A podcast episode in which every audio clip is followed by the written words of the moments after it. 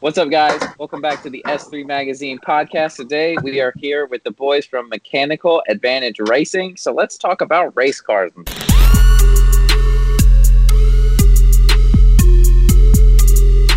Yeah, you're gonna come Uh, right out the gate cussing. All right. So, today we're here with Kendall, Grant, and David. As I said in the intro, of Mechanical Advantage Racing. Give us a little bit of background. What is Mechanical Advantage? Uh, it mostly just a group of total idiots building race cars. Fair enough. So, As you it should run? always be. Yeah. Uh, so, what do each of you drive? I don't drive because the Subaru's mostly broken. But if I was driving, I'd be driving one of many Subarus. That's the most Subaru thing I've ever heard. Yeah, the most Subaru thing ever. Hey, you know, I, I'm going to go ahead and t- completely take this onto a tangent immediately. I have three Subarus. But- But no, no, no, no, no, no. I want to point out, you know, at Speedring, when you did all the pictures of our cars, mm-hmm. Right. we both Grant and I we had a rough weekend. Grant was having boost issues. Uh, I was having dry sump issues. The cars weren't running right, and there was nothing more rewarding than having the cars on track for a photo shoot while no one paid attention to the winners on the podium because they were all wondering why the two cars that were not performing well were getting all of this hype.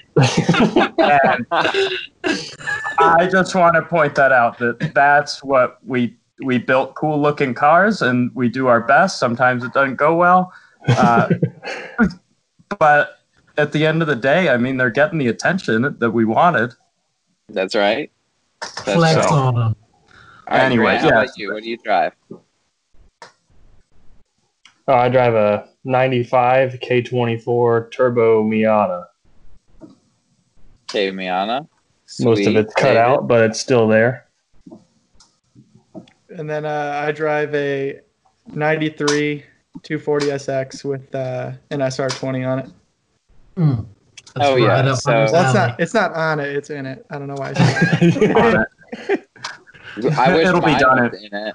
Mine might It'll as well be- be on top of it because it's not doing any good sitting where it's sitting. So, you guys, yeah, you would think, especially the 240 guys, you would be like, oh, K Miata, not so much the Subaru, but like K Miata, SR 2240. These are drift guys, right? No, you guys are all time attack all the way, right? in different classes. Yeah. yeah. Yeah, Yeah, all spread Uh, out that throughout the classes. That's We're all that I- engineers, so we want the cars to perform well, even though they may not at times.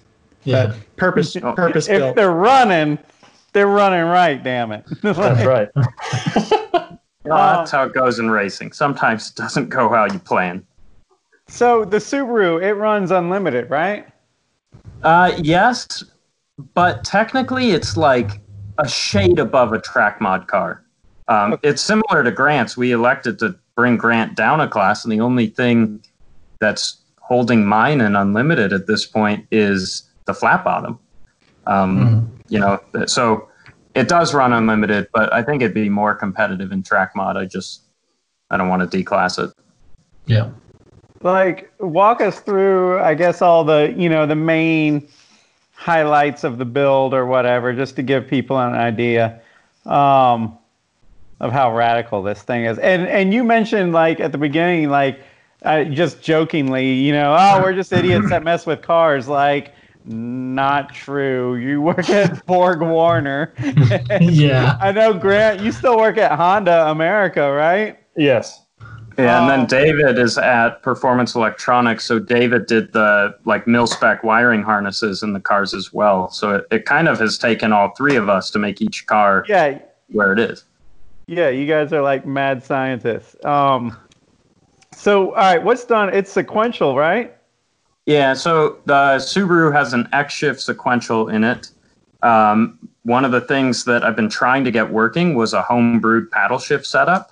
Um, and a lot of the functionality that has made that possible was uh, the Performance Electronics ECU that David wired in there. So that has paddle shift, um, I guess, tables that you can tune. And then I kind of did what you're saying, the mad scientist. Um, I made it or used an air compressor from uh, an air suspension setup in a homemade air tank, uh, powering a McMaster-Carr air cylinder through some uh, simulator paddles. And it's almost there. It, it'll work on upshifts, just not downshifts yet. Uh, We got to Yeah, add a and then- blipper on the downshifts. So it has the blipper. It's not blipping enough. Uh, currently at 30% throttle, and I think we need to get it up to 60% throttle for a rev match on the downshift, and then it'll work. But uh, yeah, so it's got the sequential and then a built engine.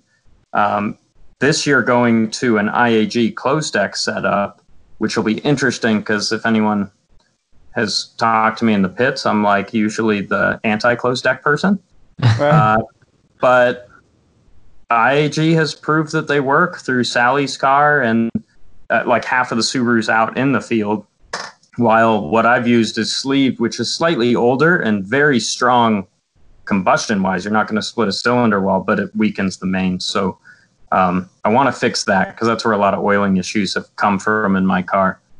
So go into that. Uh, 2.3 liter D stroker IAG sleeved short block. I'll assemble the short block. They've done all the machining, fire ringed um, with their, uh, I think it's called the fire lock gasket. So it's like counterbored, and you don't use a head gasket anymore. It's basically a crush washer. yeah. So that's Okay. that, that's pretty wild. Of course, built heads. I won't dive into those. Um, and then dry sump and the rest of the stuff a race car would have: fuel cell, roll cage, race seat, uh, you know, all that good stuff. So, all right. So before Borg Warner, you worked at Honda, right? That's where you and Grant became. Yeah. buds? Yeah, so I was there a year before Grant, and I hired in with uh, two other guys, Nick Gary and Nick Mitchell, uh, and they had started kind of helping me build towards the Grid Life event. I guess that was my target. After seeing how crazy Grid Life uh, South was, that was what I was targeting, and so we started building. Then Grant hired in and started helping. So the first event we got to go to was the four of us.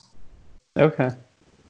And at this point, out of those original four, um, Nick Mitchell and Grant are the only ones still there. And then they've kind of, the team's kind of adopted a few more from Honda as well.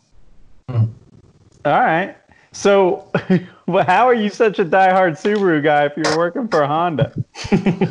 Um, it's a great question. Uh, You're like, damn, these Hondas are pretty reliable. you know what? Subaru. I don't like I it. need problems. Yeah, okay, here, here's what you got to understand. He makes money off building engines. Yes. Okay. Yeah. So you got to find an industry where they're constantly blowing up. The, the greatest part about that was at PRI this year. I was uh, that's when I was talking to the IAG guys, and JJ is the owner of IAG. We were at the JE Pistons booth, and they asked the exact same thing to JJ, like you know, if these are so unreliable, why the hell would you try and make a a business off of this? And then he just asked, how many pistons did we buy last year? And they said something like 40,000 pistons. It was something that Oh, like literally blew my mind. They were the largest consumer that JE had sold to for an aftermarket shop. This is a literally an a, a Subaru shop that's now got a like 200,000 square foot facility just building engines nonstop. Uh, there's a lot of money to be had because even the best engines will fail in that market. Yeah. That said, Grant's car kind of drives me nuts because he like picked a, a junkyard block up for a hundred bucks, and I told him we should uh, we should measure when we tear it down. Let's bolt it together and let's see what the clearances are on this like two hundred thousand mile block. The uh, tolerance, or like you know, for bearing clearance, you want it within a few ten thousands for a blueprinted block on Uh-huh. all the mains and stuff. His 200,000 mile block was basically as good as I could get a freshly machined suit. and that was completely the most eye-opening thing where it's like the worst case scenario for a honda is the best case scenario for a subaru yeah. Well, I mean, I've messed with Hondas, and that was always like the the the wisdom or whatever is like, don't touch it. Just put it in the damn, swap it in the car, and don't touch it until it breaks. And I did that. I got a CRX with a B16. It's been in there for 10 years, and I have no idea what's in it, what I got. I just got the motor, stuck it in, it's still going. It I don't leaks even know from what clutch everywhere. is in it. I've asked him. I'm like, yo, this is definitely a heavy aftermarket clutch. I'm like, what is it? And he's like, I don't know. They told me not to look. Didn't look. Hood's Yeah. been shut down since '94. All right. So I guess Grant then. Uh, what's like whatever the similar background on your car? How how'd you end up with a Miata? I know why you ended up with a K series in it. Like they're awesome. But like, you know, were you always a Miata guy or what? So my first truck was like a Dodge Dakota V6 pickup truck, so it wasn't a lot of fun, but it hauled a bunch of chainsaws and tree limbs and made some money in high school. But then when I went to uh, college, I wanted something sportier, like I'd wanted for my first car, but I got that one for uh, my parents got that for me, so I couldn't really argue with that. But I went and uh, a couple of my dad's friends were like, "Yeah, the you know Miatas are a great little car, and they got tons of aftermarket support. You can pick them up for cheap." And I started looking. I found a good one in Indianapolis, picked it up, and I drove that for five years, and then met Kendall, helped him for a year with his race car, and then I said, "I want one." So Yeah. got all torn apart, and uh, all the parts were sold off, and I was trying to figure out what engine to go in it, and that's right around when K Miata started making their products, and I was like, "This is an awesome swap." So Hell yeah. that's how I ended up going that route.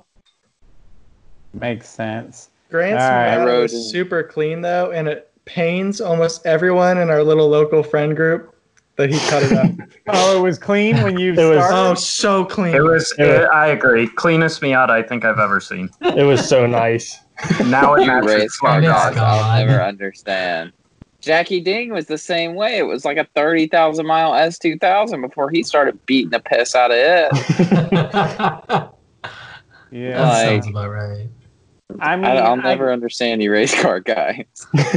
I get it because after we did that Type R thing last year with Motovici, I remember after Grid Life Midwest, like I was kind of a nervous wreck, man, because I didn't know Gingerman. And Gingerman's kind of a sporadic little track if you don't know the, you know, it's short. It's not like Road Atlanta where you like, you kind of get little, se- you break it down in sections and get your Yeah. bearings. Like they threw me out there and, and, I shouldn't have been out there when they threw me out there because there were guys that were way faster than me, than me and way more experienced. And the whole time, I'm just like, crap, crap. Where the hell am I? I'm trying to watch from here to figure We out should which record direction. the audio of Wooly Dude. It, it was it was nerve wracking. So like, but but the uh, by Sunday, I remember after the last session, I was sitting there taking a leak, and I was like. Crap! This is how it happens, man. Because all I want is one more session. You know what I mean? Like, because by the time you know, by the time it was the last one on that Sunday, it was like it was finally starting to connect and make sense, and you were improving and realizing you could push, you know, harder. And then it was like, oh crap, I'm hooked. You know, it, it was. I, I felt it for sure, and that's kind of what I want to do with the CRX, maybe. But I feel like your race car has to be on the street. Like that's always since I was a little kid. I was like, Yeah. my dad vintage race, and I was like, "But dad, why don't you drive this thing on the street?" He had an old 356 911 or 356 Porsche, and uh, he was like, "Well, you know, it just doesn't make sense anymore to have it on the street." I'm like, "Yeah, but it looks awesome. It should be on the street." well, when you grow up, you'll understand one day, and I'm 40, and I still don't understand. Like, I just feel like it's got to be on the street. But all right, so David, like, it's an S13, right? yeah. with SR20, how the hell did all this happen? How long? How long have you been doing it? All right. So when I was 16, I was looking for my first car, and I really wanted a DSM because I'm from Cleveland. So I grew up. there he I is. grew up going to the shootout, and like all the older kids, like a few years older than me, because I graduated in 2012. So like all the kids a few years older than me, all had, you know, oh, I got a 1G Talon with a, you know, a Buschur package and a Shep Trans, and it was just normal to like get on the highway and just like rip all-wheel drive burnouts at like 70 and like you know whole set HX35. You know, we had a joke. There's like a big Puerto Rican community that did DSM tuning, and they'd be like, you know, I, I got a I got a raccoon in the block, but it still makes 500. uh, but just they were dirt cheap, and uh, and I really wanted one, and my parents didn't want me to get a stick because we didn't grow. I didn't grow up with a lot of money, so like whatever car I had, like kind of had to work for the family too. If like my parents' Yeah. car broke, so uh, my uncle owned a Maaco, so he was constantly like getting salvage titles, and he knew I was like in, into the rice burners, as he said. Mhm. And uh, he got a 3G V6 Eclipse in, and he just thought like, oh, David, He's gonna this. love this. so he talked my parents into letting me have it. I was just stoked that they were gonna let me have a five speed.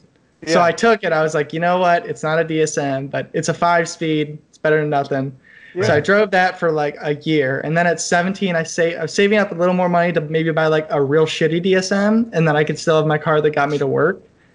And uh, I just wasn't finding anything. And then this car came up on Craigslist for like this was 2011 for uh, it was six thousand dollars. It was a S13 with like 150k miles on it. It didn't run, but it was bone stock, and it came with like TN coils, FN01 RC wheels, an SR20 on the pallet from Japan, and just uh, I shit you not, a three-page list of parts, like on all good parts, like SPL suspension parts, um, just you name it, just a huge, like it was like 19 grand in parts Dang. and uh, and uh, I contacted the guy, and he was like, "Oh, I can't like meet you right now. I'm in my Florida home." It was some rich kid who like bought all these parts, wanted to build a car, and didn't put anything together. yeah. So I just went to this. Like his dad owned a bunch of property in Cleveland. I, it was like stored at some random warehouse, so I never met the people. And like I wasn't 18, so my dad like met the guy's dad and transferred the title for me. But uh, I ended up talking him down to three thousand dollars, and I traded him No for like way. two 12-inch subs with like a crazy amp. Oh my god. Oh, so I that's so, I got like a, a decent like S13. Uh, oh, and all it needed was uh brakes. Like they let the he said it had like a brake system failure. He let the front calipers get so bad that they were halfway through the rotor, like to the fins. So all Oh the my fluid Wow. so the ca- the piston came all the way out, all the Yeah. fluid leaked down it. So I just like reset it and I drove it around for two weeks, and then I was like, I'm poor. I'm just gonna strip this thing down and make so that's that's how I ruined that 240. That's cool. Man. Dude, that gets me so hyped. So, like, if anybody's listening don't know, I have an S13 as well, kind of the same situation. I worked for Advanced Auto Parts at the time, and this guy comes in and he's like, he's like, "Yo, do you know anybody looking for like a 240?" And I'm like, "Well, what kind of 240?" I mean, there's like Volvos, there's you know 240Zs. Like, what are we talking here? And he's like, "Oh, it's just an old 240 SX." And I'm like, okay, well, you know, give me some background on it. And he's like, well, you know, I've had it practically since it was new. You know, in 2005, I, I took the head off for whatever reason and I let it sit. And it's been sitting on my parents' farm ever since. I All I did was change the shocks once and like it's completely original. So he sold it to me for 300 bucks. I did the same thing. I picked up an SR20. Um, None of it is in the car. I've been working on it for a year and it's all in pieces, but I got like Wilwood brakes, you know, all ISR, like suspension components. Um, the engine came with like a bunch of stuff that was imported with it from Japan. Um, and it's so sick. So it makes me hype that somebody like else is in the S13s. That's not a drift guy. Like somebody not trying to convince me to beat the hell out of it. Granted, I will on the street but I'm not gonna go bashing it into other doors or anything. I think there's plenty of Grip S chassis starting to get a little more famous. I mean, the the Hammerhead from uh, Australia or New Zealand. Yeah. You guys know what the car I'm talking about? Uh-uh. Yeah. I don't think so. The MCA Hammerhead for the longest, I think for like a good few years, it was the fastest time attack car in the world.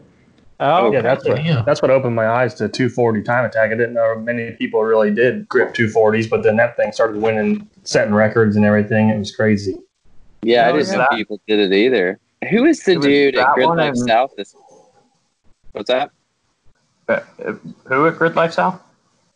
The who is that dude in that green S13 hatch at Grid Life South that just ate the wall the last day? Ooh. Do y'all know him? Did y'all see that? It was gnarly.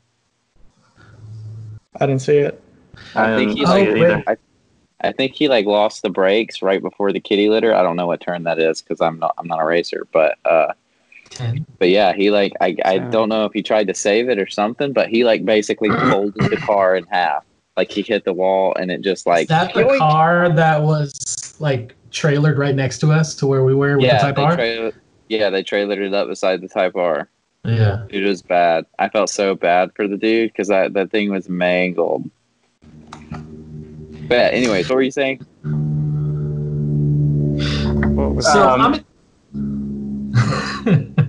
Go Go ahead, Ken. I was gonna say that 240 when it was like dominating the Hammerhead. That's when uh, was it Mighty Mouse the that Honda as well Yeah. was killing it. Um, Yeah. And those were two cars that, just like Grant was saying, I I wouldn't have thought, and I don't. What you see, I, I guess, as the status quo, which I do think is kind of like a Subaru or an Evo here Mm-hmm. yeah, you don't see them at work. Like they don't quite. I, I don't know what it is on a world level that they're just not quite there. It is the other chassis, these weird ones like Willow Young's, the cars that aren't necessarily the first thing you'd think of to be the fastest time attack car. That's what is doing it. Yeah.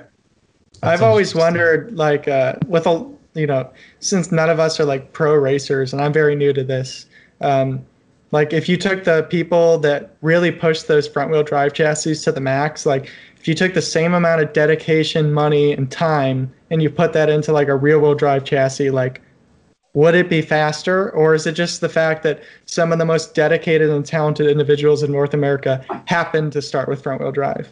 Yeah. Yeah, well, I always wonder that too. It's like I think that the Honda community kind of pushed through those barriers to make Hondas what they are. Because, like, you know, there was a time, at least in my recollection, where like 2003, that kind of era, like Hondas were kind of like, come on, man, aren't you tired of getting your ass kicked yet? You know, oh.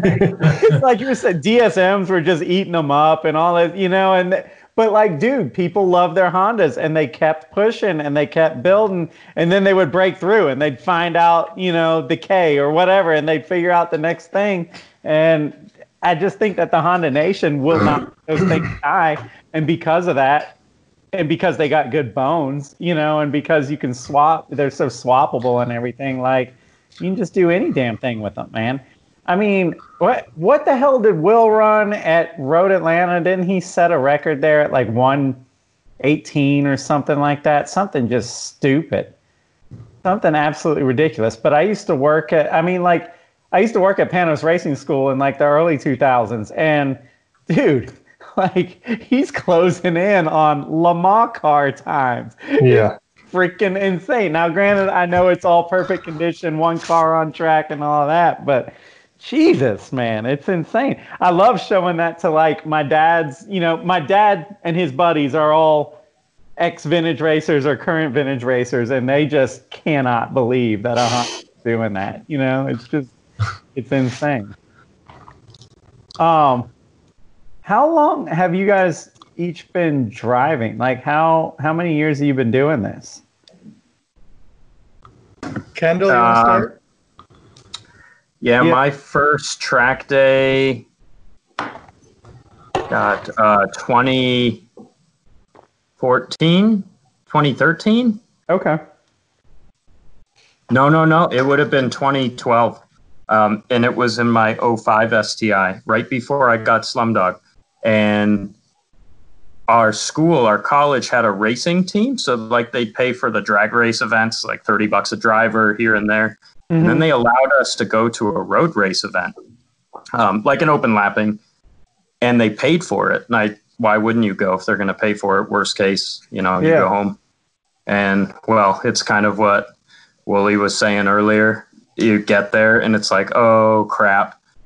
I can't stop now. Like I got the bug. And then as soon as that happened, I put that car up for sale because I knew an 05 STI was too expensive to be tracking. At least I was like 18.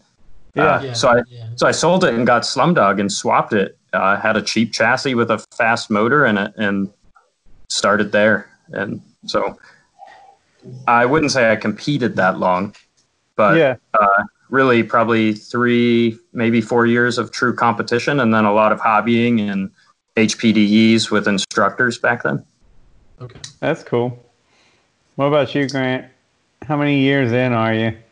Uh, ever, ever since I bought that Miata, it was kind of when I bought it, it was kind of set up for autocross. That's what I used it for. Went to Yeah. you know autocrosses here and there, but my actual first track experience was on my sport bike.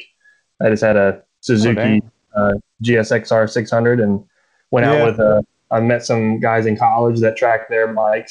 I bought a suit and a, some boots, and they took me out for my first uh, track day, and then I was pretty much hooked as well. Is uh, it's a little bit of a different experience laying down on the pavement, going around the turns, but um, once I got behind the wheel of a car on the track, uh, it was uh, I fell in love with it. Just that it's a different sensation of the grip level going around a turn that kind Yeah. of hooks. The sport bikes have the acceleration and the straight lines and braking and everything, but that grip in the turns is what really, you know, tosses all your guts to the side and makes you hold on to that wheel for your life, and that's what hooked me. So, question: Not being a motorcycle person, which is more? Do you think cars are more exhilarating? I would feel like motorcycles, you're on the edge of death a little more. Like you don't have protection. I think like so like the racing we're doing right now is a little more exhilarating because we're freaking going out there and trying to set times. But all the motorcycle track day stuff I did was like kind of like hobby HPDE stuff. So I was I was not necessarily pushing my comfort level because the consequences on a bike were so much higher. You know, you see somebody mess up a braking zone, and instead of like locking up a front tire, you only have one. So if you lock up your front tire, you end up on the pavement and sliding into the grass 50 feet. Right. So You end up you end up missing a few days of work at Honda. yeah, yeah, that happened to a friend of ours. Oh, really? so, but It's a great uh, video. The, uh, it's a video. I love that.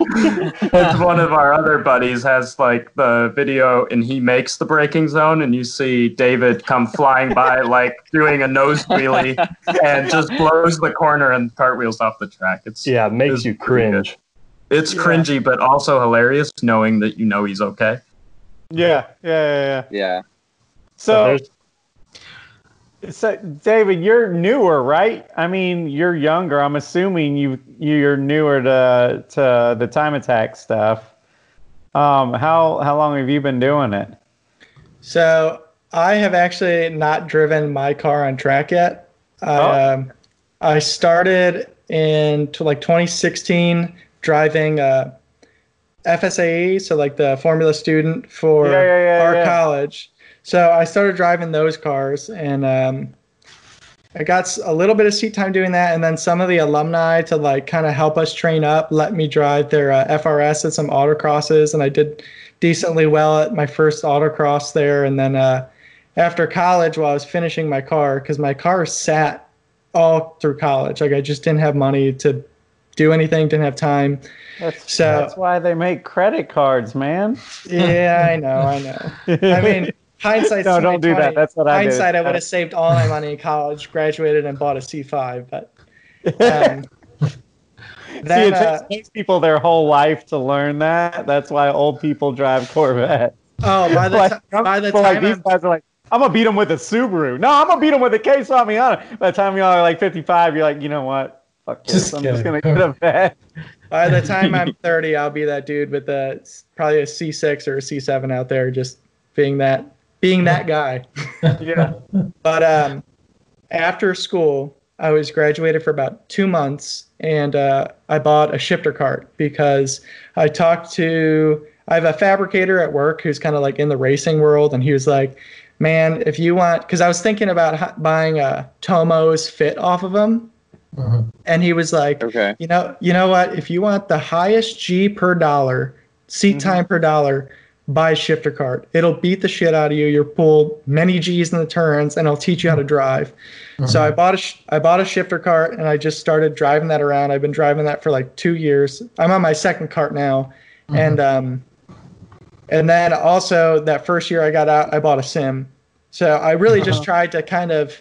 It sounds silly when you're like, oh well, why are you caging and building this full-on car for you haven't even been on track yet? I, f- I feel like I have a decent amount of practice. I'm, you know, obviously not arrogant or cocky. I'll probably not win anything this year, but I'm uh, I'm not scared to be on track. I'm just, you know, inexperienced.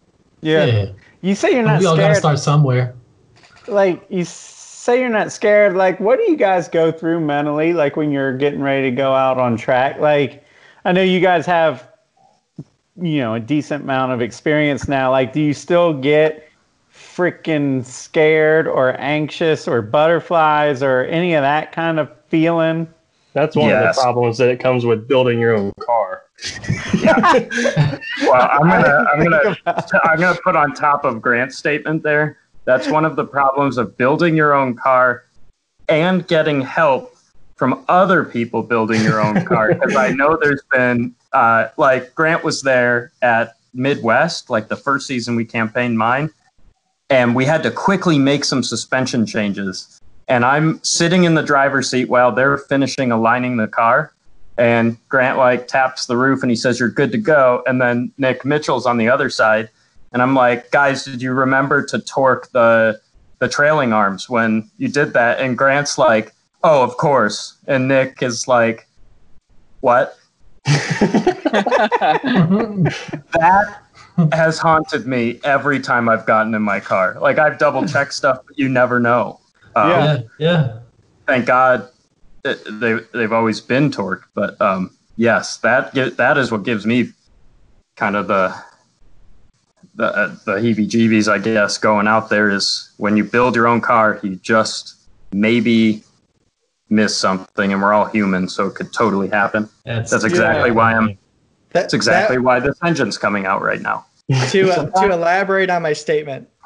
I'm uh, I'm more scared of driving my 240 at 120 than I am at my shifter kart at 70. Really? Yeah, because the shifter kart it's simple, and if something happens, you just kind of get ejected off of it. Whereas like the car, it could catch you on fire, and fire Yeah, scares me more than anything you, else. yeah. So that that was what I was thinking, kind of when Grant was talking about the bike. I'm like, yeah, the bike is really scary, but like when you think about it, a lot of the a lot of the track accidents seem to be low sides, and Yeah. that's seems I would rather low side a car than have a car catch on fire yeah. or low Yeah. side a bike. Yeah, yeah, Yeah. for sure. Okay, so do you guys like? uh, What about the mind games? I think uh, we were talking about this with Jason Owens yesterday. We were over there hanging out with him. I I figure you know him, um, but uh, like, do you guys? Does the fear of failure bother you guys? Like, are you sitting there thinking, "Son of a bitch, I don't want to be the one." You know, to whatever, screw up, look like an ass, crash a car, do any of that, or is there a point when you like that was a big deal for me last year with the Type R. Now, yeah, the Type R was totally a street car, but I was new to being on track in a long, long time. And I felt like this kind of like, you know, you feel like, oh shit, they're watching me. You know, like my buddies are watching me, or or I'm gonna go yeet this thing into a wall, and everybody's gonna be like, dude, that's that dude from S3 Magazine. He's a freaking idiot. Let's go post about it or whatever. Like there was a lot of that kind of mental crap that I was like worrying about that I really shouldn't even been worrying about. You know, just fear of failure stuff. Uh, do you guys deal with that, or do you get to a point where you're like, whatever, man, full send, we'll see what happens. Like worst case I- there's a tow truck. I don't think anyone on the team is that mindset of like just going out in full send. I think we're cautious, but I Yeah. will say within the team, it's one thing that I've really liked about the team because I felt what you're saying the first year we ran.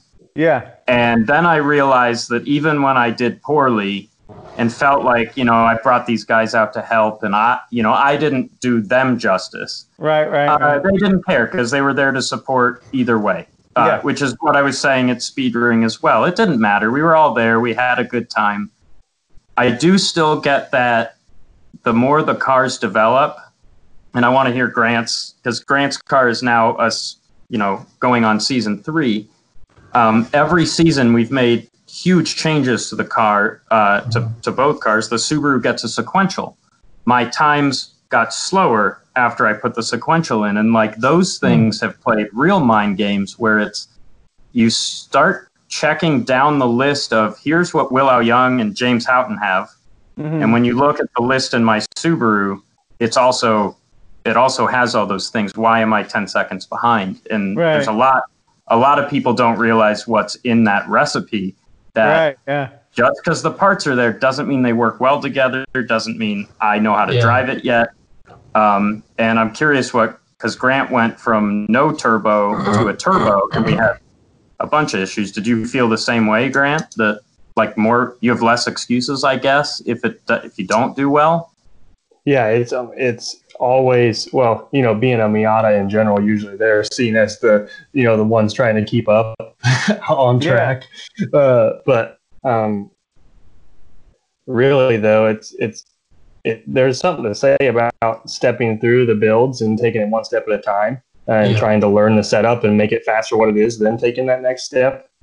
Um, but you know, all of us being engineers, we're always like, well, you know, we can make this, or I know how to do that, so let's try it out. You know, and I'm excited to see what else I can do to the car, and so we Yeah. can't stop ourselves. So it Yeah. ends up turning into these, you know, crazy cars that everybody wants to pitch in and work on, and we and we made some pretty cool stuff. But there is something to say about you know step by step getting. If you put the turbo on, you know, make sure that turbo is working 100% before you start doing something else crazy. But I just think we can't help ourselves. I, dude, that's what I I, love about that. Time Attack, though. Like, that's the cool thing about Time Attack. It's not just drivers. It's like drivers and builders and car guys and Yeah, yeah. and all this is ricers and it's all that kind of stuff in one. Like, you know, the bummer about wheel to wheel stuff is to me the rules. You know what I mean? Like, it's kind of like, ah, dang it, you can't do that. But you know, they'll be like, oh, well, you can't run that engine. Like, yeah, you can. Well, no, you can't run the engine and that. You know, it's like, well, come on, man, this is a race, isn't it? You know, like, yeah, I don't know. I think it's super cool.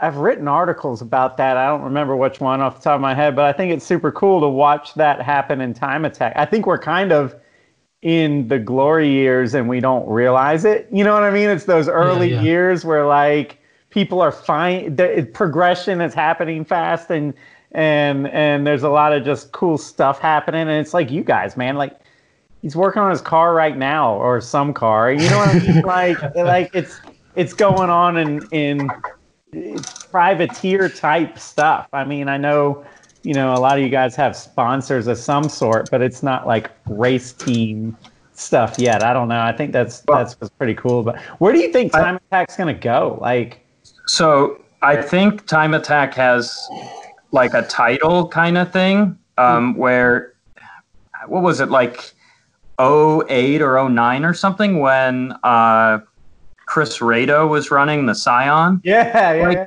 Like that was a peak in Time Attack, and then it like kind of died off for a few years, and then it came back, and I think we have passed the peak, and I think that peak was right around when uh, you had James Houghton and Will Au-Yeung like back to back breaking records, and then Yeah, James yeah. sells his car, and and Will's got wrecked, and I think we're going into kind of the trough now, and oh, yeah, you think?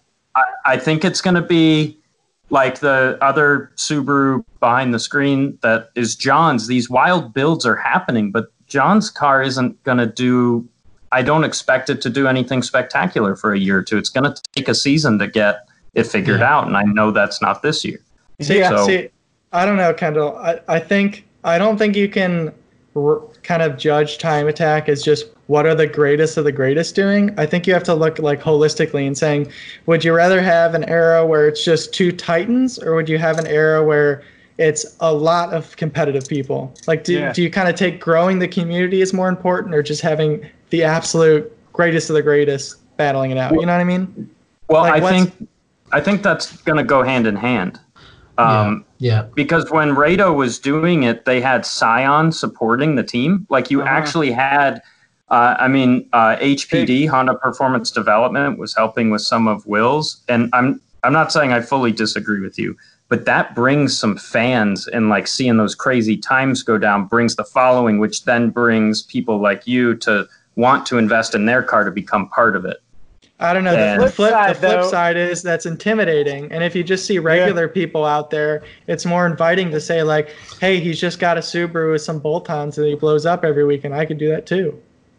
It's I've true. got Anyone could do that. I've got a buddy. He works at Yokohama, but like we're we ride mountain bikes like multiple times a week together. And he has a S13 coupe actually that um that he ran. He's built. A, he's got an engineer's mind, you know, and he uh he's built this thing in a hell of a car in his own basement, but he can't compete with obviously the Houghtons and all those. You know what I mean? Like, so the sport is kind of leaving him behind, and he's like frustrated with that because he's like, God dang it! I put all my freaking money and all this brain power and time into building something, and by the time I do.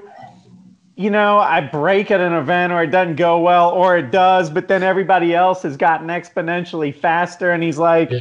I'm almost at that point, man, where it's like, why don't I just have a fun car that I can go drive on track? Yeah. You know, and what am I chasing is his thing. And so, yeah, he, I, I get that side of it where you feel like, okay, now the men are really getting separated from the boys, and it's becoming a point where it's like, well, I can't even play at that level anymore.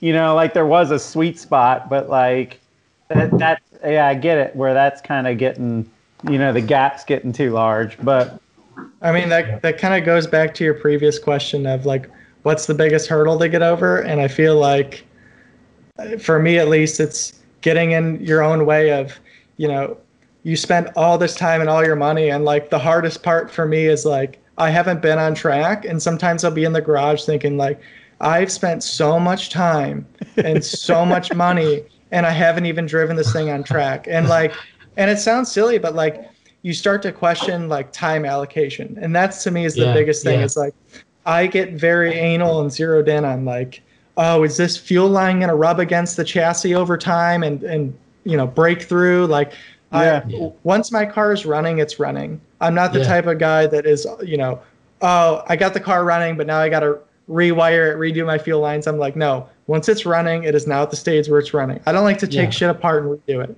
yeah, so Yeah. like but you that. start getting to the point where my biggest fear is getting to mid Ohio at the end of July and saying, why didn't I spend my time doing X? Why didn't I spend my time? Like, I'm not really worried about what other people are going to think because I, I've kind of gotten the opinion of some people that do more legit racing than I do. And I'll show them like my welds on my cage or my wiring or whatever. And they'll be like, dude, have you been to one of these events? Like, it's fine. yeah, yeah. But coming from FSAE, like you read the rule book, and Grant can attest to this. Like the judges grill you on every like if your shit's off by a quarter of an inch, they'll be like, "Oh no, this doesn't pass rules." really, Yeah, Could- and like I'm in that mindset where I'll go to these events and I'm reading the Grid Life and the SCCA events, and I'm like, "Oh my god, if if my cage doesn't have this node perfect, they're gonna be mad and blah blah blah." And it's like then you talk to people who have been there, and they're like, "Nah, man, they don't even look at it." yeah. Could you talk a little bit more about the FSAE? Because I know the I know Grant kind That's of where went you through guys that in college. yeah. So it's pretty much a collegiate competition across the United States where it's uh, colleges build these little single seater open wheel cars, and there, Mhm. there's this huge rule set. And then you uh, go to these comp. They have uh, kind of uh, large competitions out in the western part of the United States, and then the eastern one is in Michigan, and they actually have one in Canada. Um, but pretty much you have all the like big wigs from the big three and Honda, Ford, GM, all these engineers that know their stuff come and just grill you on why you built your car the way you did and why you think it's better than doing it a different way. And it's crazy intense because they say, well, where's your data to prove that?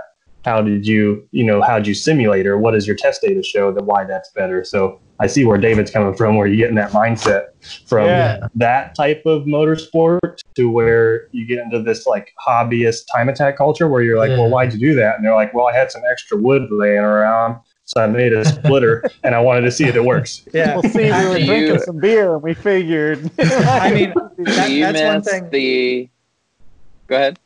I, I was gonna say that's one thing that I've like kind of takes up a lot of my time is it's realizing like, all right, a lot of things in the performance aftermarket are like monkey see, monkey do. Like if you ask someone, you know, why why do you have an aeromotive pressure regulator on a car that you're running stock pressure? Why don't you just use the factory fuel pressure regulator?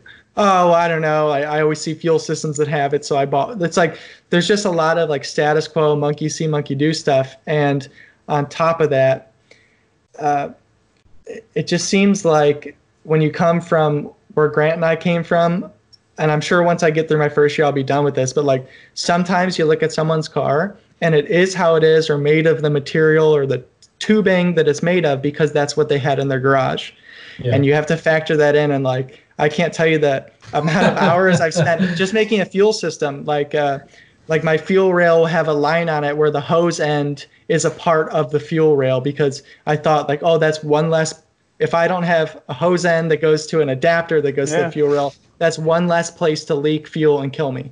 So That's like, true. Yeah. you get into this mindset and like you know just placing an order from summit for fuel system takes you four hours because you're like oh well what about this fitting what about that fitting Yeah.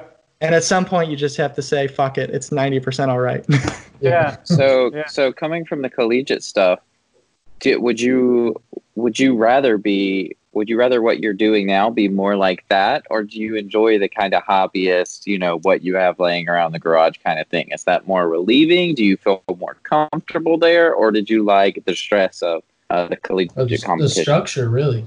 I, I Yeah. think a, I think a lot of it is I think a lot of engineering is very uh, control driven like not really I guess you could say a little ego driven of like it's hard for me to buy parts if I can't find a spec sheet even if mm-hmm. it's irrelevant. I just want to know what it does want to know how many amps this pump's going to pull want to size my wire properly. and it's all this stuff where you realize like all right if I take a breath and ground myself a little bit I'll realize that seat time is more important than this. And I know that but when that's a part of your whole education and a part of your whole like my whole role in society is to be the person to question like could we make this better? Could we make this more cost effective? Could we improve something it's hard not to carry that over into your hobbies even if i really do think that there's a fine balance of like engineering and being organized about how you go about a task but also having the wisdom to say i know that putting more time in this isn't going to yield any additional benefit. Yeah. Right. That's I re- insane. I really enjoy both aspects because I like, you know, there is something to say about closed rulebook racing where you have these set of rules and you have to abide by them, and that really sets apart the teams that put in the test time and Yeah. figured out how to do something with this chassis that no one else figured out how to do. Uh, but on the other hand, the um, like the FSAE thing, we designed and built our suspension and chassis from scratch. Like we picked our points in space and built this car. And so there's also a you know a kind of a cool feeling that comes along with that because there's no other car like that Yeah. in the world, which is pretty cool to think about, really. Uh, but again, there's something to say when you know you have a field of 40 Miatas or 40 Corvettes, and there's this one guy that's two seconds faster. You know, everybody wants to know what he did. He, he Yeah, figured yeah. something out. Yeah. I don't wish know. I, I- keep. Go ahead. I wish I had that kind of brain, man. I really am envious of that kind of stuff. You know, like that's just not me, man.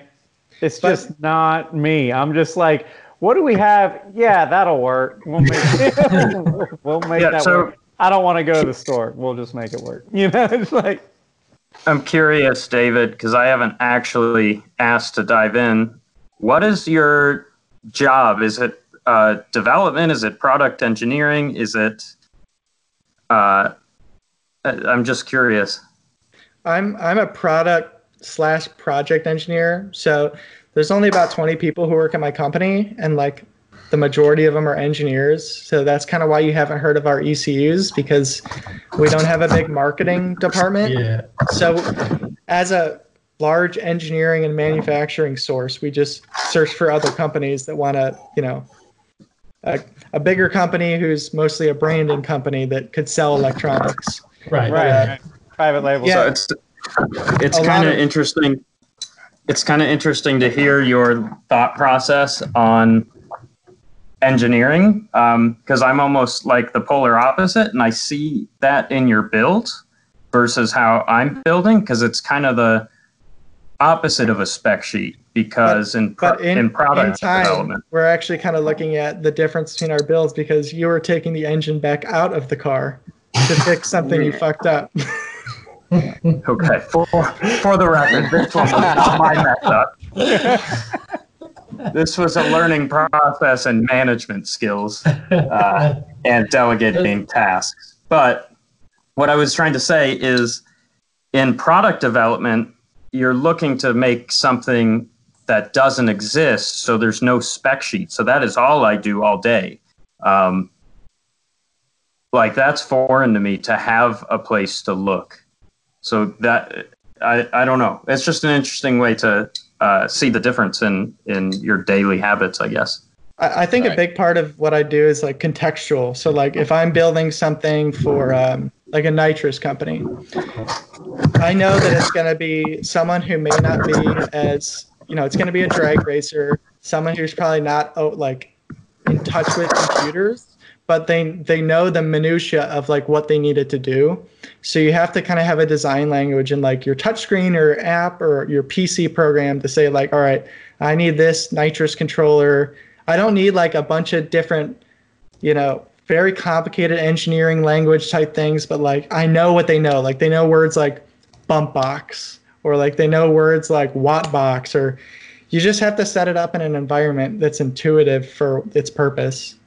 I don't know. That kind of wants to segue my mind into getting back to Jonathan. You were kind of talking about that you were kind of amazed of the thought process, but I think the other end of the thought process for me is like answering why you're doing something. So like I can get so down this engineering rabbit hole of like overthinking a shitty 240 Right? but then at some point you're like why am i doing this? Like why are we out racing? Are we really out at time attack to break records or are we out to just enjoy it? Or are we out you start questioning like am i here to break records or am i here to enjoy it?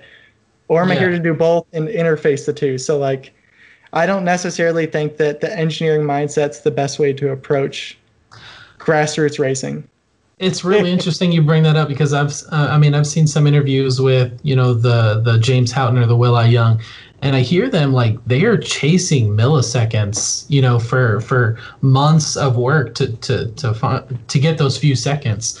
Um, and I'd be really interested to see where that transition is because a lot of these people who are chasing those seconds right now, they were very, you know, they were just out there to have fun it's it's really interesting to kind of like find out where that transition is when you get like super competitive where you're doing months and months of work to chase down a few seconds I feel like it's immediate. Like I know Hunter can relate. Like the first thing we had to do with that Type R was drive it across the country for a half mile event. So we were driving from Georgia to California to get our ass handed to us by everybody. yeah you know, because they're going 180, 90 miles an hour, and we're going like 133. But it, it didn't matter. All we wanted was 134. In the whole world, I would have spent anything at that given time to get the next mile an hour. You know what I mean? Like we were, yeah yeah you know, it's just funny because we got there and we're like, whatever, man, let's just have a good time. That's all we're gonna do. And then after like a couple of passes, you're like, all right, where's VP race? And we're going to get, you know, like we're trying to do what we can, starting to pull stuff out of it. You know, anything you can do to try and that number. You Yeah. know what I mean? Yeah. You So ca- if I- you go watch if you go watch the the series of the Type R on the day that we put the VP Racing fuel on the Type R, I think I hit 133 miles an hour. We were the slowest car at the event. However, I went I went 133 miles an hour, which was two miles an hour faster than Wooly or Mike, and it was the biggest celebration I think I've ever had. listen the crowd got hyped too because we were super consistent all day long. I mean it, it- every time it passed it was 31 31 32 31 whatever. And once it hit that like top right everybody lost their shit on the crowd. Because we we, were- were, running a dozen times to everybody else's one time. We would Yeah, just pull yeah. back in and go back out and do it again, man. Like we were just Yeah. running And it if I all day. correctly, I think Wooly was the only one who was like officially registered. So no matter who was driving, the Yeah. They just guy the intercom was "Wooly." like, "Here comes Wooly again," and I'm, Yeah. I look next to me. I'm like, "Wait, uh, he's right." Okay, no. I remember that. I remember like, here's Wooly for his 100th run of the day. 130. Wait, 133. And it was like a big thing. Yeah, and like you can see, like, because like every our whole team was sitting in the VIP booth with you know the other racers, either the racers themselves or their families or friends or whatever. And so when we hit that 133, everybody that was with S3, you know, we had some friends come out from LA or whatever. They all jumped up and were just yelling, just yelling, and every like all the other racers, you know, entourage was just looking like, why? It's 133 miles an hour. My minivan does that. yeah, well, screw them because we drove it back home to Georgia too. So there's something to be said Yeah. for that. and Super Street Trailer. Let me just say that. yeah. Yeah, so Super Street was doing the same thing. Like our Right. Type R was was a project with Motivicity, and uh, Super Street was doing the Right. same thing. So we drive from Georgia to California in a Type R loaded down, and they trailer from California to California with their with their Evo on the back. I'm like, come on, man. But we did beat the Super Street Evo. That's all I cared about that day. We sure did. So we were the second slowest. we should have been racing for pinks. Yeah. um, So to to circle back, um, you had mentioned at what what like the tipping point for I guess seat time versus wrenching time. yeah. I definitely I think Grant went and I, I, this is going to be really funny to see David go through this because he thinks he's he thinks he is uh, like innocent of or going to avoid this.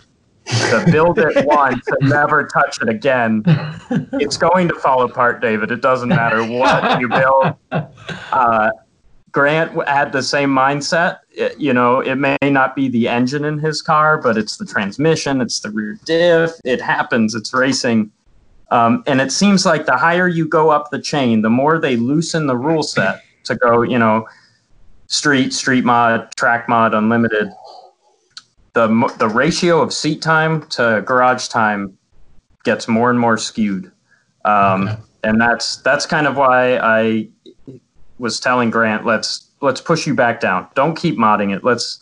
Uh, it's kind of a track mod car where it's at. Keep it there and refine. That's why I've pushed David. Build for track mod. Don't go crazy. Um, it's just I think the nature of the beast that the more you modify, the less time you're going to get to drive it. You know, Yeah. Kendall, I gotta say, for my situation, you're technically wrong because I haven't driven it. So any amount of seat time is infinitely better than what I have. That's true. I love to watch engineers I- argue. They're like, I wish- like, I just made a diagram real quick as to why you're wrong. I wish you luck. It's it is the worst. I've been there where you kind of come out of the garage. The Colorado event that I went to that was I, that broke me. That completely changed my view on racing. Was to spend six months. I rented the local airport um, to go test the sequential and the new electronics and dial it. I rented a dyno when I got to Colorado. I, I like literally skipped events to prepare for it. We pulled the car out of the trailer. The clutch exploded and blew the bell housing out, and bro- like it broke the engine, the transmission, all in one shot. And I didn't even get the lap. And that was the first ever event my parents ever showed up to. Oh my. oh no. So, like, not that that's. uh I mean, that does not happen every day, you know. But that's the that's how it goes. It sucks Yeah, sometimes. It's, an, it's That's part of the hobby.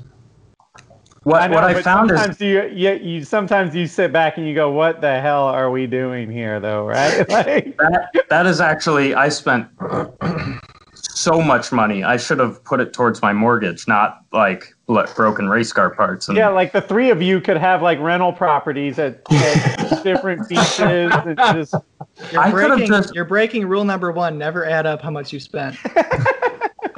I yeah, I had a sheet and I gave up on that. That was bad. Um, but you know, that's Yeah.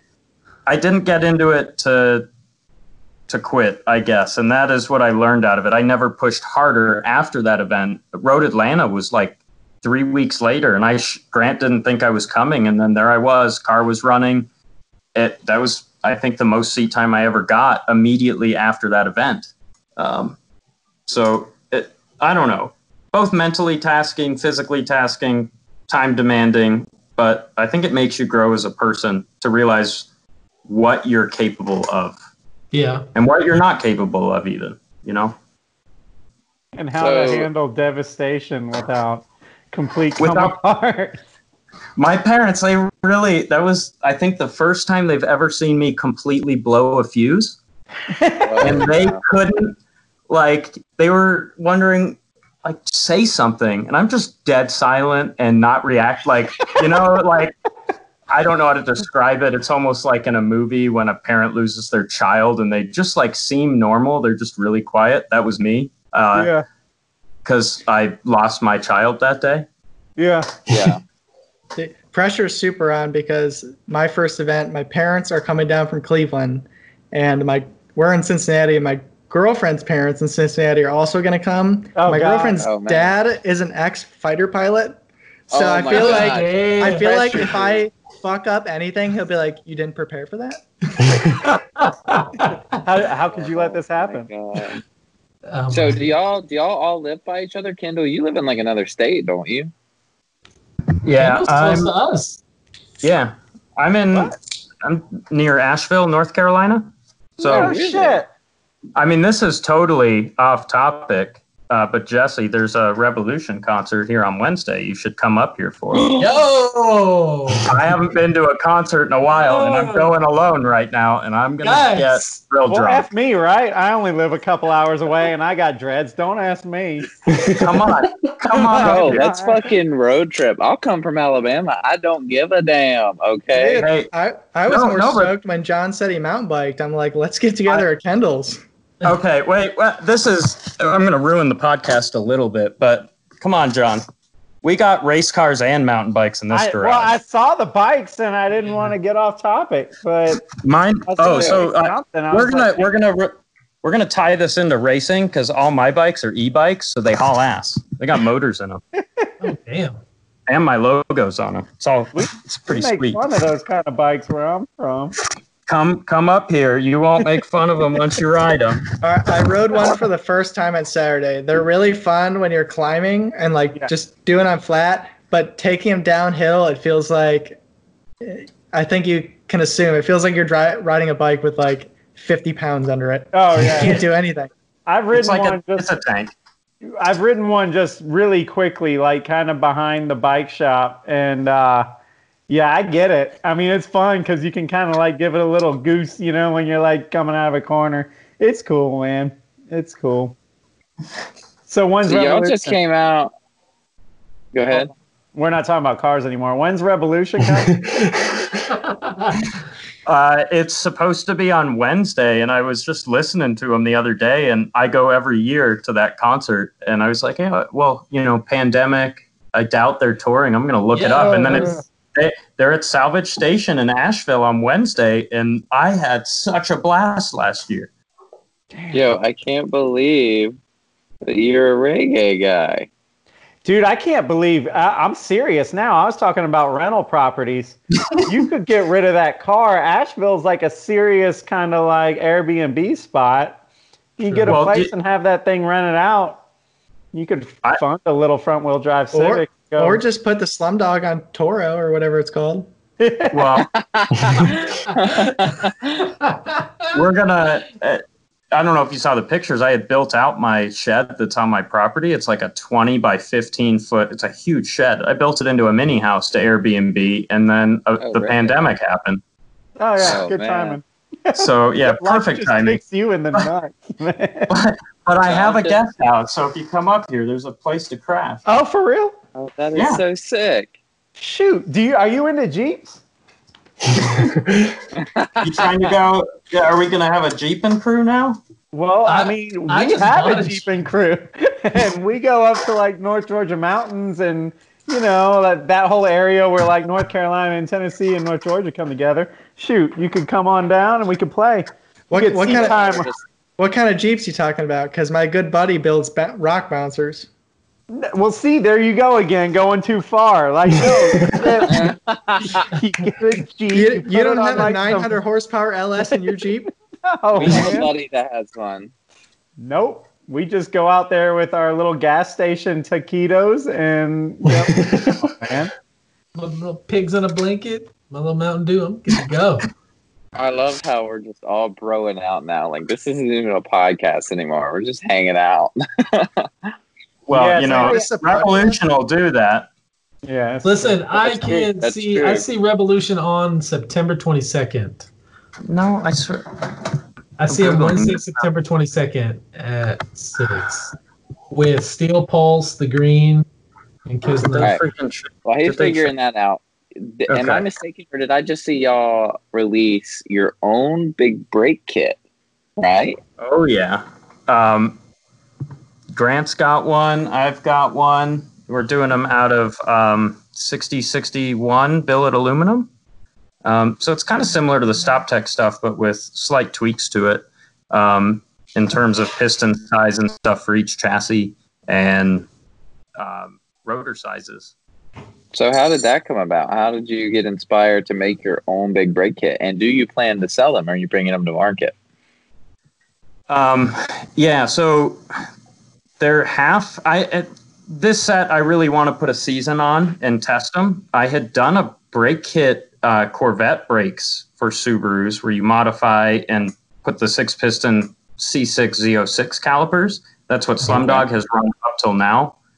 And I've sold a, a good few of those sets, but I don't know. I thought I could do better because that's not designing from scratch, you know? Right. Um, it's modifying something on the market, and it actually works really well because you can fit that set with 17 inch wheels, a six piston brake kit, which is rare. Um, but no, I wanted to step up our game a little bit, and Grant's going to be really probably the first one to push them. Um, so we'll see how they do on the Miata, and I had to calculate, have this huge sheet to see what braking force a StopTech kit would get and o- the OEM stuff, and then the new one and what master to size, and if you do dual masters, um, what pedal travel, and I don't know. That's it's kind of nerding out. It's nerding out with the engineering stuff. the Excel sheet's almost more impressive than the actual brakes themselves. Um, That's so cool. so the cool thing the was next- the That's wild. cool thing was the flexibility because the Miatas, you know, they're all four lug, but Right. uh, Kendall was able to uh, whip up a five lug design for the Miata that we're switching to, so it was Oh, really? uh, okay. a no brainer. Why don't you guys just build your own car company? It's kind of what it's turning into, right? like more real. on, on its way. Um, you know, it takes time and money, and uh, you know how I was getting on here late today was like, I don't know. I would say a godsend. I'm at the point where I have a a shop now, and I'm I got the dyno in there, and I'm trying to epoxy the floors and paint the walls and do all this stuff and get the shop nice so I can move out of what I'm sitting in now because I'm like, you know, I got cars on top of me at this point. Uh, but it's money, and I can only do so much at a time. And t- today was was a weird one where I had John call me to give me the list of stuff he wants to do with this unlimited car, and another guy come in who wants to like completely ball out on a WRX and with blank checks. And in this industry, it's really surgy like that. Where now I feel like I've got some money to play with. Let's get some stuff going. But four hours ago, I was freaking out on how I was going to pay rent. Yeah, yeah. That's Yeah, the car so- industry.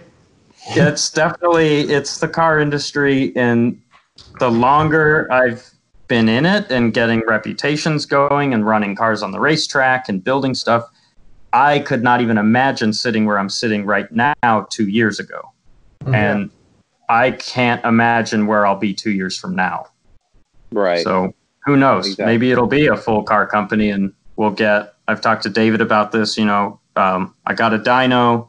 David's an ECU guy. Um, and so is Nick Mitchell. You know, I got two tuners on the team. Let's get let's start making some money. Yeah. Yeah. That'd be sick.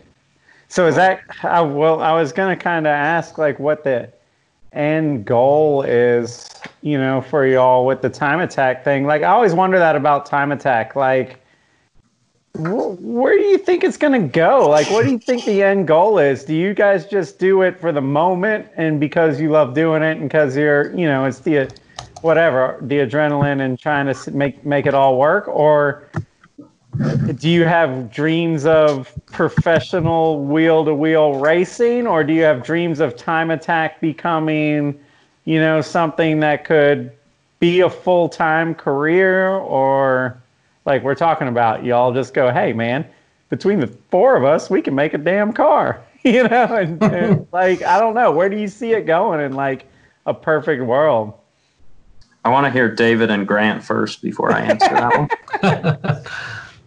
Grant, you're up. I'm up.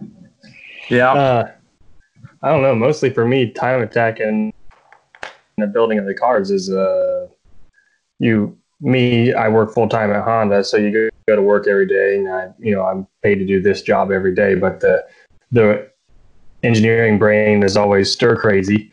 So, so you're sitting there, and this is kind of my release from you know the professional world, and this is a hobby that you get to enjoy. Uh, Yeah. You know, with uh, your friends and friends who become your family and you show up at the track with them every weekend and try and push the car and you know if it breaks everybody you know says well we'll re- rebuild it and get out there for the next event but if it succeeds you know you're there together as a team um, that's something special that you know we all share is that there's not there is some teams out there but you know it's uncommon in time attack usually it's onesie twosie teams uh, out there, and that's awesome. But we have something pretty special, I feel like, here where we have multiple cars running, and we're all running for each other and together. So that's what kind of gets me out in the garage and gets that car to the event is you know that that enjoyment. yeah Uh, I feel like I don't know. I'm kind of in the performance racing industry, and my company treats me really well, and I, I enjoy the work. So like I I wouldn't really want to leave to do any like kind of tuning or service industry related thing, just because I feel like there's a lot of uh, like just personality, like media management, like keeping your name clear on social media and all that. Just like Yeah. I'd rather make products for other people because then I can just really focus on engineering the best product. Yeah, yeah. Um, and uh, like as far as making like being a race shop or something, I, I get a little concerned that like if building race cars was my job, that then it would become work. Yeah, and I I kind of like the the separation. it does But but all the but- guys that own race shops ain't racing Yeah, true. I mean, look True. at Kendall. But uh, He's accurate. muted. He can't say. shit. it's, it's accurate. but I, I don't know. This is why I had him answer first. I do feel like we have an interesting team dynamic because we don't actually directly like wrench on each other's car all the time because Grant's up in Dayton, he's down in the Carolinas, and I'm in Cincinnati.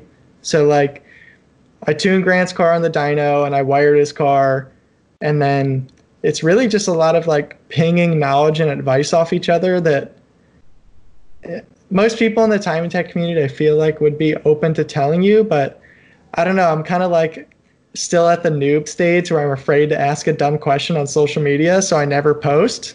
Yeah. But then, but then, like when people see my work and stuff, they're like, "Oh, dude, you should post about that." I'm like, dude, even if it's the best work in the world, I'd still just won't want to put it out there yet. But I'm, Yeah, yeah. I'm sure with a little more years under my belt, I'll get a little more like acquainted with the world and be willing to kind Right. of put my words out there. But I'm always afraid some other individual is going to come out and like, oh, well, technically you're supposed to tighten this fitting down in this manner. And I'm like, fuck, I was wrong.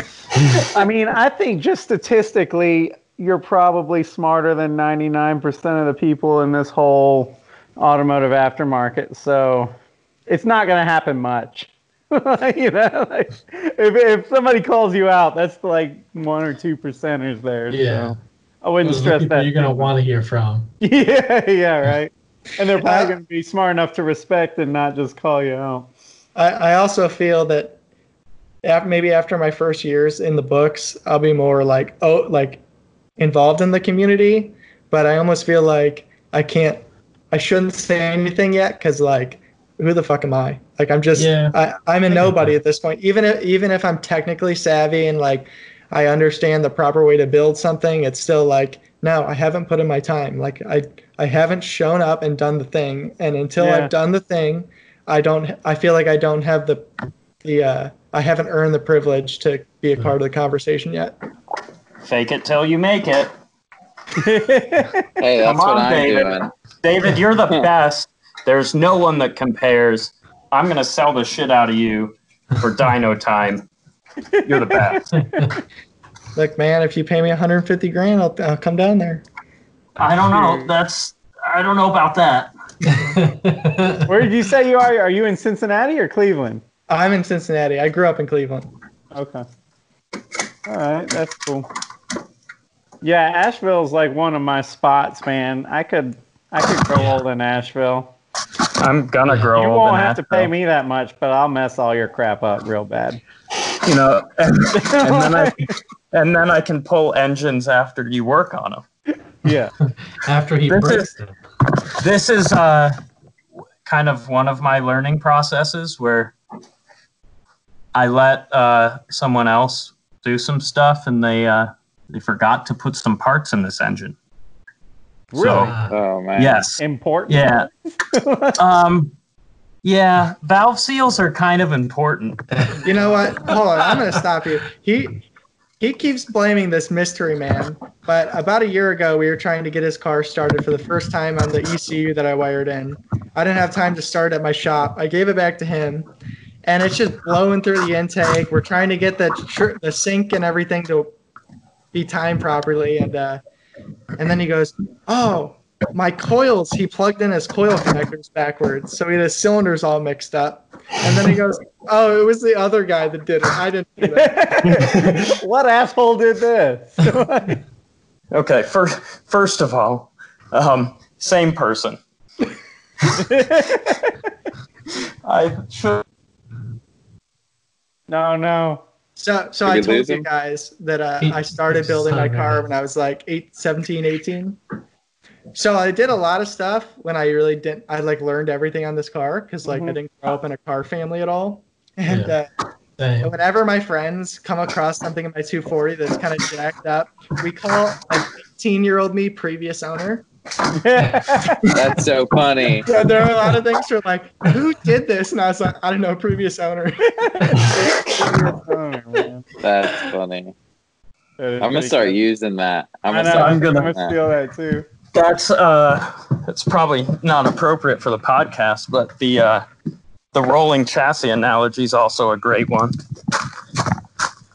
I'll let David explain it if he feels that that's appropriate. Kendall Hey, has bring it terrible, on, man. Kendall has terrible dating advice. He says, "I said, look, I like I like women who are kind of put together. Like, I, I don't like high maintenance girls. Whoa, whoa, whoa! No, you said you No, no, no, no, the no, no, no, first, no. the first woman, the first woman who's remotely okay. I said I've dated a few. I've dated a few rolling chassis before. They're, they got pre- they got pretty bodies, but there's not much else going on there. Oh man, that's Oh, awesome. man. Look, and then you could get a oh. sleeper though. You know, not really a looker, but there's there's some good shit Is a under the hood. Girl that's just really good at bed. No, well, maybe I don't know. It's up for interpretation. Oh man. So Write that down, of- Hunter.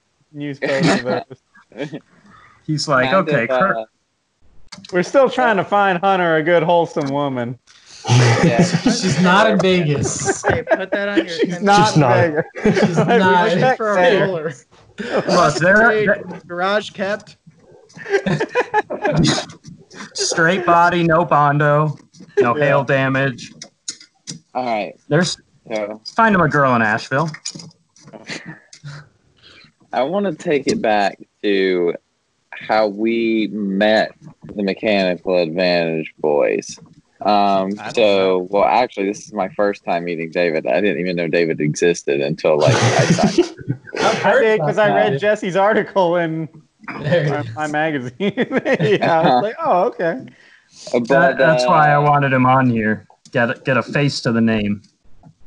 So, what was it?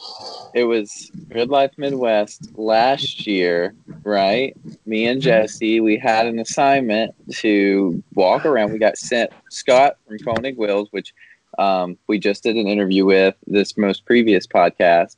He sent, you know, us a list. He was like, "Hey, go walk around and interview um, these dudes Long you know these dudes on Konigs, right? So we got a long list of people. Jackie Ding, you know, Sally was running Konigs at the time. Sally McNulty, um, Devin with the K Turbo K S2000, all these different cars, and then um, at the time I had a Miata that I was working to to K swap. Um, never happened. I did not know that.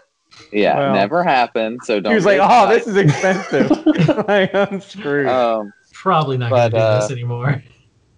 But so on the list, it says uh, Grant Walker, Turbo K Miata. Um, and I was like, and, and dude, this is the first time me and Jesse have ever done anything interview style like this. This was brand new to us. We had, I mean, we had an idea, but if we're being honest, we had no clue what we were doing. We're just kind of figuring it out Yeah. we're just kind of figuring it out as we go. You know, we're super nervous. And then, so we're just having to like, Scott gave none of these people heads up. We're cold rolling up to people. So, you know, me and Jesse, Jesse in like neon pineapple pants, with this giant, like me, the idiot I am, we roll up, you know, and sure enough, we meet Grant Walker and we couldn't get our microphone to work. We spent like what 15 to 25 Yeah, minutes with Grant just like this is not working and finally and Grant's just cracking up the whole time cuz like you guys can tell he's a, he's a little quiet, you know, shy guy. So I'm like we look like a fucking idiot in front of this dude. Like this is going absolute what kind of media company are we? Like I am totally crashing myself. And so, you know, ended up doing the interview. It went well. Konig never used it, probably for good reason, but we did it. I you never got the mic working. and but since then, you know, like the like Grant and the Mechanical Advantage boys, we've just kind of been friends ever since. So I'm curious, what was your initial thoughts of me and Jesse when we walked up to you Oh, that day? shit, I don't want to hear this. Initial, impre- I don't know. I mean, you guys were uh, obviously I didn't know how many times you had used the microphone, but you were you were giving it your 100. percent We ended up like trashing that microphone, Yeah. and I just got some extension wire with my uh, dead cat uh, microphone. string. Like, But no, it was more. I mean, it was that initial interview, and then every time we'd see each other at the event, walking around, whatever, it'd just be a big old, "Hey man, what's going on?" You know, and it, that's I think that's what it kind of turned into, and then eventually it's uh, uh Nap City at uh, Grid Life South. yeah. yeah. Oh my Yeah, if you watch our like what was it like the hottest points of grid life or something like that, we did a video, um, and in it about halfway through, um, we were finding people to interview and talk to about grid life, and we were like, our boy Grant, our boy Grant, and our boy Kendall. That's who we got to go talk to. So we're in type R, like we're in the type R. We're so stoked to roll up to our boys from Mechanical Advantage, right? And like we roll up, nobody's there. The cards are there, but nobody's there. Like man, where that we and noticed. Jesse, Jesse taps me on the shoulder and goes, "Turn around."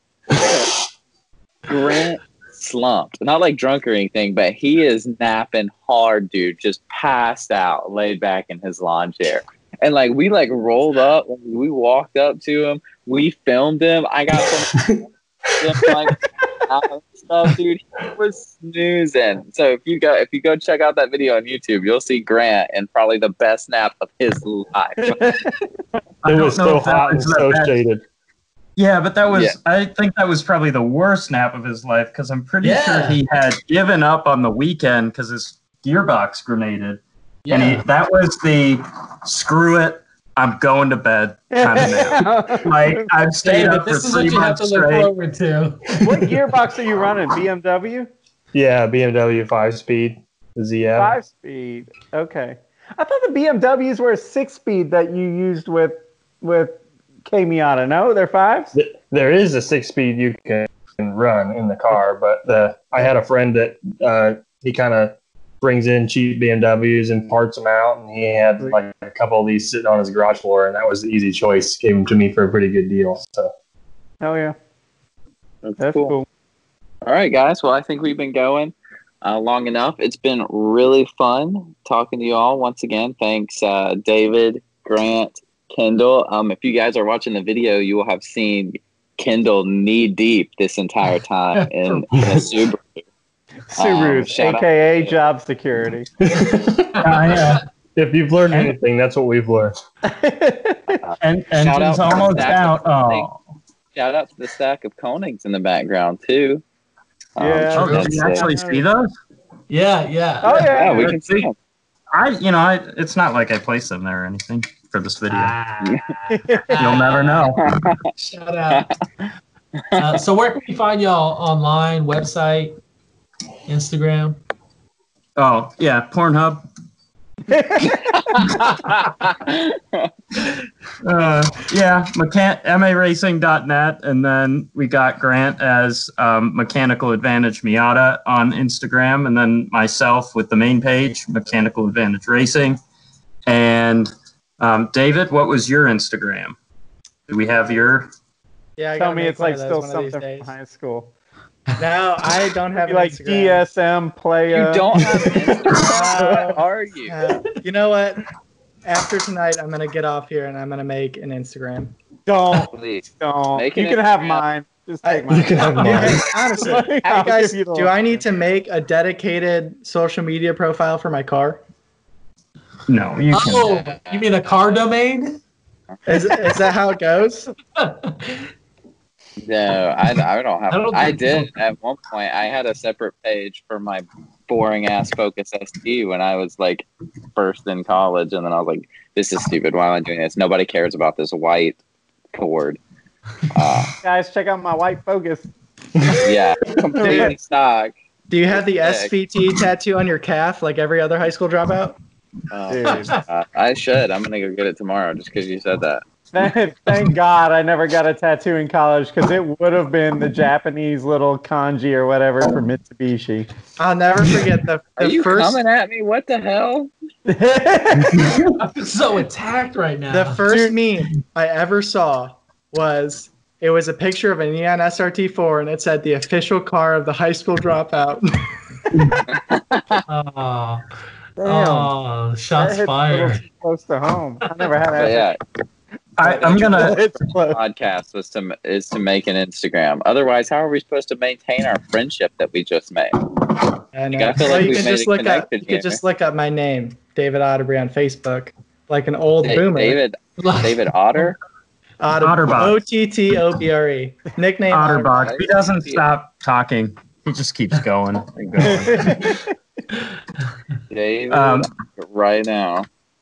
on the uh, on the note of like the five cars under five thousand dollars that Yeah. not all of our stuff got used. I'm really bummed because my top pick was a PT Cruiser. I really want to see someone build one of those for Time Attack. yeah. Oh, PT man, Cruiser now I know why RT. you didn't get used. Yeah, think about one of those as an unlimited car. Like if someone just went all out on a PT Cruiser and then it like beat Will Au-Yeung, th- wh- how would that change your mind about racing? Like it would Talk about the whole world everybody's upside down. dick through the dirt. Yeah. Wasn't there a PT Cruiser at Neverlift? Yes, Uh, there was, yes, and it and it was- actually won the front wheel drive class. I think it was doing like 167 miles an hour or something. Because it got beat by Miles Kerr, the Integra dude, um, and he was running like 180 something that weekend, I think. And and I remember the guy going, "Let's not overlook this freaking PT Cruiser that just ran 167 miles an hour." Yeah, It's a killer car. I used to have one, man. I, I'm- shoot, they're bad. I had a five speed. Slapping his knee for a PT Cruiser. Did it, did it have a turbo the turbo 2.4 in it? Dude, I could not afford that. I had a five speed factory no AC. It was a brand new $8,900 PT Cruiser because when we got the magazine, oh, I had a DSM. So it broke, you know, like the week I got the magazine because it loved me. And uh, I, had, I had no money. When I say I had no money, shut up, y'all. He hadn't heard the story. Do you think everybody listens to every podcast we make? Jesus. Do you think people that run for president never say the same thing on the campaign trail? I. I was I was poor to where you look at the store brand box macaroni, you go, how many do I really need? So I ended up with the eight thousand dollar PT Cruiser because I needed a car. And I owned it for like six years, and now I don't feel like I can talk about it anymore because they're sitting there. Back seats come out. It's great. It's perfect car. It's a bad rap. You should have never got rid of it. I don't know why you got rid of it. You only paid out oh, I eight thousand dollars. that car. Are you serious? How My the hell are you gonna own a tuner magazine? I'm driving PT Cruiser. Hey, but I, that's why on. you should have made it into an unlimited car and beat up some people with it, and they would have been Hurts like, "Dude, this, this guy has a car magazine," and then you publish all your articles about how that's like the build. It was silver with gold XXRs. It looked like an igloo. It's a fucking igloo. That's perfect. I love it. All right, we gotta cut this. We're pushing two hours again. These are supposed to be forty-five minutes, but we're having a blast. We're hanging Oh, out man. um, with our buddies. Thank you very much, Mechanical Advantage Racing, for hanging out with us. We look forward to seeing your cars on the track this season um, with the uh, Grid Life crew. Uh, but other than that, ladies and gentlemen. Oh, and by the way, you guys don't have to hang up. Every time that we've filmed a podcast and ended it, everybody immediately hangs up and we have to call them back. You don't have to hang up. Uh, we're just ending it. But, anyways, thank you very much for wa- watching. We will see you next time.